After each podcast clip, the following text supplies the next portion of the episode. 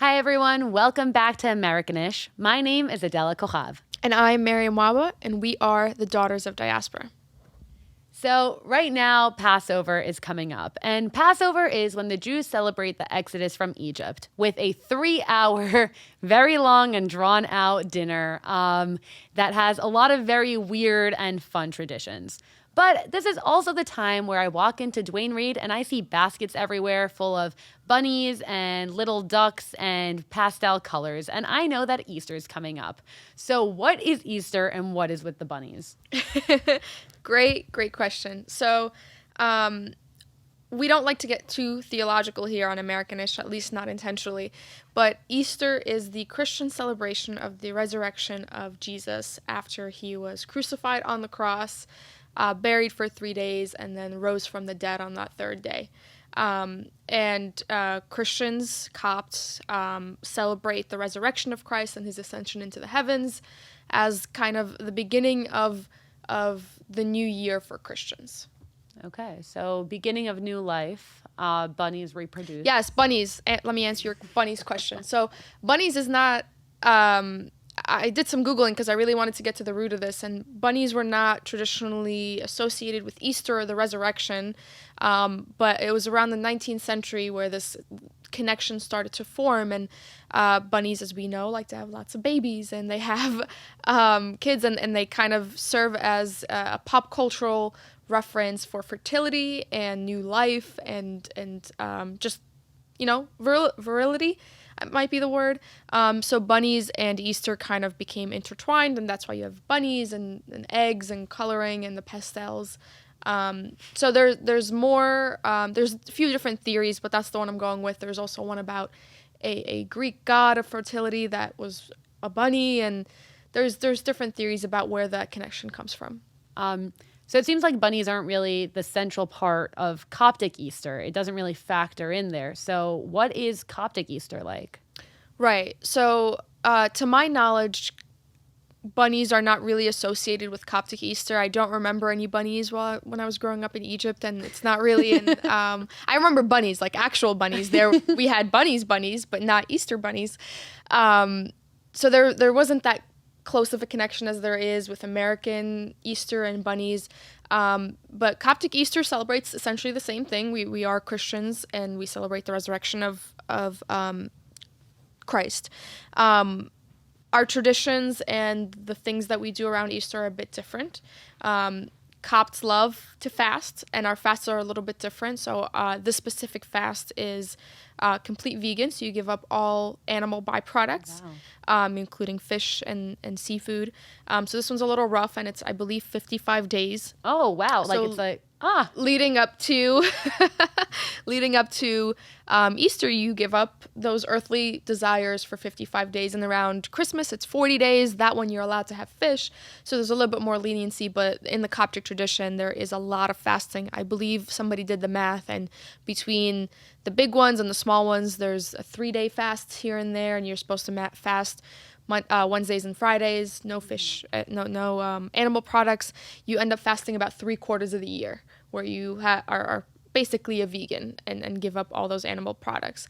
Um, I, as much as I hate to admit it, don't observe all of them. I try my very, very best to observe as many of the Coptic fasts as I can. Sometimes it's really hard when I'm traveling for work or um, just trying to balance life with it. And uh, I'm Coptic ish when it comes to the fasting. I'll, I'll try my best, but no, no promises were made. You know, it's interesting. I didn't realize it was going to be a 55 day fast. In, in Judaism, we have fasts. We have seven fasts, you know, a couple major, a couple minor. We have some optional or specific fasts. Like in Passover, we have the fast of the firstborn. So right. my brother, my mom, they'll be fasting. I'll be eating. I'm a second born child. Um, if there's ever a privilege that came with being a second born child, I don't fast the fast of the firstborn.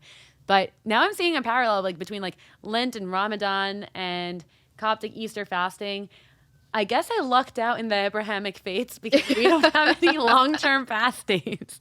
We don't have any 50 day fast or Yeah. 40 day fast. Um, we just have to suffer for seven days. I mean, you win some, you lose some. What can you say? Win some, you lose some. Well, I mean, I guess technically we, we give up um, leavened products and breads um, Yes. in Passover. And, you know, most uh, Orthodox Jews and modern Orthodox Jews will completely clean out their entire kitchens. They'll boil their countertops or cover it all Yep. in tinfoil.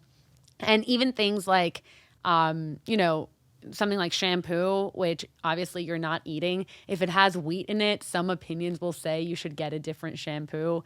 Huh. It's it's crazy. Like you're not eating it. Um, that's that's like a separate point altogether. But things that you know you would expect to be able to eat, like even like a solid chocolate bar, Huh. which doesn't have any wheat products in it. If it's not kosher for Passover, modern Orthodox and Orthodox Jews won't eat it unless it has a specific designation as kosher for Passover. Right. So when you meet modern Orthodox Jews and they say, "Oh, it's Passover, I can't eat this," it's not like, "Oh, well, can't you just eat matzah?" We eat matzah, but we also don't eat pretty much almost anything else except for like vegetables and all the kosher for Passover foods, which I think is actually longer conversation, um, economic, and there's you know the Jewish tradition of you have to buy this thing that's specifically kosher for Passover when you can get the equivalent um, that would have not been kosher for Passover but doesn't have those products. But that's a different conversation. I actually have a quick question for you, and I, I might be way off here, but is this the the Jewish holiday where some people have you have to sell your all your food or your belongings to a goyim? Yes. So in Passover, we are not allowed to own any chametz, which are the leavened products. So you have to sell it to a non-Jew. Um, usually, you sell it for like a dollar. There's websites where you could just sell your chametz. You lock it up in a cabinet. If you know a non-Jew, Yeah. you tell them, "Hey, very weird. Can you give me a dollar and I'll sell you my chametz?" Um, and you know, people who own like, let's say, like factories, like wine factories, will have to like they can't own those factories during Passover. So usually you have a business partner who's not Jewish, so they they work it out. But yeah, it's it's a weird tradition we have. And then after Passover, we buy it back, um, and then it becomes ours again. Yeah. You have to nullify it. Um, I had a, a friend in college, shout out to Daniela. Um, I would buy all her stuff for oh, like five you were- bucks. You were the chametz I was. I was. Wow. I would buy all her stuff for five bucks, and then she'd she'd Venmo me back after Passover. Yeah, you know, you And did her great. service. Yeah. Oh wow, what an ally we have Yeah. here. I didn't fully understand what was I was doing. She she explained it to me, but I was like, okay. I mean, I'll do it because you asked me to, but I don't. So it's it's good to understand what I was doing. So we we clearly eat a lot of weird things on Passover. Like we dip celery into salt water. Um, we have bitter herbs on purpose. Um, we dip things into a date, or it depends if you make like apple or what charoset to remind us of the red bricks, and everything's very symbolic, and the foods are very odd. So Coptic Easter, do you guys have any traditions with food?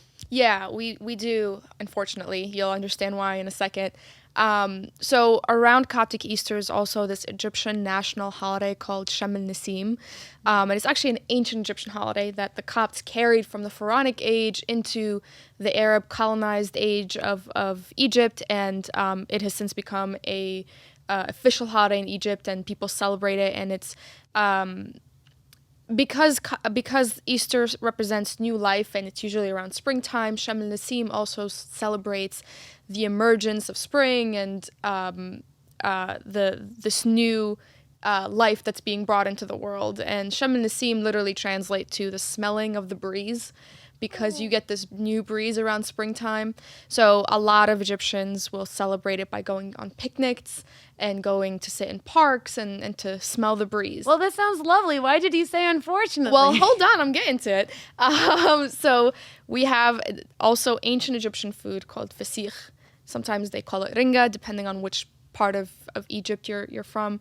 But it is a um, dry, fermented, salted fish that's been buried in the desert for a couple months. So you take you take I know, bear with me. Just go on go on this journey with me, please. Okay. So they take a fish and there's uh, literally generations of craft people that just do this for a living, create this meal for for this holiday. So they take a fish and they salt the hell out of it and then they put it in these bins locked and sealed and then they bury it in the desert and you come back around 6 or 7 months later and you unearth it and you have this fermented aged salted fish and you, sell it and people prepare in different ways but generally it's like fried in oil and that's what you eat outside because it smells like hell and you eat it outside on your picnics and that's how you celebrate um, coptic easter and, and shem el nassim Wow. I am a fan, by the way. I am a fan of, of it. Some people really, really hate it. It does not smell good, and it's an acquired taste. It's salty and fermented fish, but I am a big fan. Okay, I, I, I happen to like salty fermented fish. I, I went to Spain recently. I had boquerones. I had Okay. it- really great uh, Ashkenazi Jews. They have gefilte fish and they have pickled trout. That's right. I'm into it. I feel it. Okay, we I'm gotta all try it. about this. we gotta go to Astoria. Yeah, we got to go. Um, but that's that's crazy interesting. Yeah, I didn't expect this. So I guess the smelling of the breeze is more like the smelling of the fish. That's right. You're outside. There's no way you can eat this inside. It's horrific. Wow. So usually, like when you go, is it all on the same day that people picnic? Yeah, yeah, yeah. So Yeah, it's it is a national holiday. People have off. It's Monday, um, and you go outside. You're usually uh, parks are like sell tickets and they're sold out, and you just find a place to picnic with your family. And it is it's a very family oriented holiday, and you get together with your in laws and and your family, and you eat fasich and sit outside and smell the breeze. Oh well, I I love that. You know, while, while you're out there smelling the breeze, we'll be talking about Exodus and oppression. That's right. we'll we'll be doing that. Um, no, but Passover really is it's a great holiday. It's an uplifting holiday. It's about, you know, the holiday that made us a nation and made Yep. us a peoplehood. So it, it's always really fun to celebrate, um, especially if you're a Syrian Mexican Jew. Um, because as I spoke about, I think we, we talked about this at one point in I think the second episode. So shout back, check out the second episode. But um, Sephardic Jews can eat corn products on Passover. And Mexican Jews love Mexican food. So if you're a Sephardic Mexican Jew, you spend Passover making Mexican food. So uh, we make tortillas all the way at the beginning of Passover, enough to last throughout all of Passover. And I, I do eat a lot of matzah, but really I'm having quesadillas for breakfast every day. um, so it's it's always a great time. I'm actually going to spend this Passover in Mexico with my family. So Wow. I- it's going to be, you know, not not even New Jersey tortillas. We're going to have Mexican homemade tortillas. So, what is the distinction that allows Sephardic Jews to have tortillas and, and grain that Ashkenazi Jews cannot have? So there is a couple of different theories. Um, the one that I got in high school was that in the time in Europe, they kept um, the grains in bins and the bins were open, um, as opposed to in um, the Middle East, they kept it in sacks and the sacks were closed shut. So when the wind would blow, if you were in Europe, there was a possibility of flour making its way into the rice or into the grains. So if you were to make the rice, you'd also accidentally be cooking flour and then it would be rising. Right. Um, as opposed to Sephardim, because they had the sacks closed, they didn't have that issue. So that's one of the many explanations that exist. But ultimately, Judaism's an ancient faith, so traditions, of course, are going to shift. So when you're having the conversation of you can't eat anything that rises, I can see the conversation of, well, when you put rice in water, it expands. So is that rising? Um, and ju- just to take a step back, the reason why we can't eat anything that rises is because when the Jews had to leave Egypt, they didn't really have any preparation. They were just told, we're leaving now. And they had dough made, but they didn't have time for the dough to rise to bake it into bread. So they just put it in the sacks on their back. And with the hot sun, it was baked into these hard crackers. It was baked in 18 minutes. And that is why to make kosher matzah, it cannot rise for more than 18 minutes. So um, there's a fun activity we do when we're little. They bring all the kids to like a room and we all make this matzah dough and they put this big timer on the wall and they say, oh, it's been 18 minutes. It's not kosher for Passover anymore. And we're like, oh, darn. um, and it's, it's a horrible matzah. The homemade matzah is horrible. So I don't recommend trying to make it. Um, but that's, that's why, you know, you have the Sephardic Ashkenazi divide. But a weird thing that we do, um, there's a tradition in my Syrian Jewish family. I've spoken to other Syrian Jews. They don't have this tradition. I've spoken to other Mexican Jews. They also don't have this tradition. But um, we have a lamb shank bone. Um, Ashkenazim, um, I don't know if they have the actual bone itself or if they, they don't eat it, but we have a lamb shank uh, symbolic of the Passover offerings that were brought before they left Egypt. And um, in my family, after we finish the Seder, the women take the bone, go under the stairs, and have to lick the bone in order to get a merit for marriage. It, it'll like if you lick the bone, you'll get married. Like that's mm. that's the No, it makes sense. I, I it makes checks sense. Out. It, it checks out. Um, so it, but it's just so natural in my family. We'll be sitting there around the table and they're like, "Oh, like it's time. Like girls, go lick the bone." Yeah. And it's like, "Ah, got it." And like me and my sisters will go. We'll take the bone and we'll just sit there under the stairs licking the bone. um, but again, I've spoken to other people. They don't lick the bone. But I guess the equivalent is in other traditions. Um, we have a big plate called a kara, Mm-hmm. and the single woman remove it from the table and then that's the merit for marriage. And that's that's typical in syrian households. So i guess maybe we just lick bones everyone moves plates but either way syrian girls will get married. It'll be wonderful. Yeah.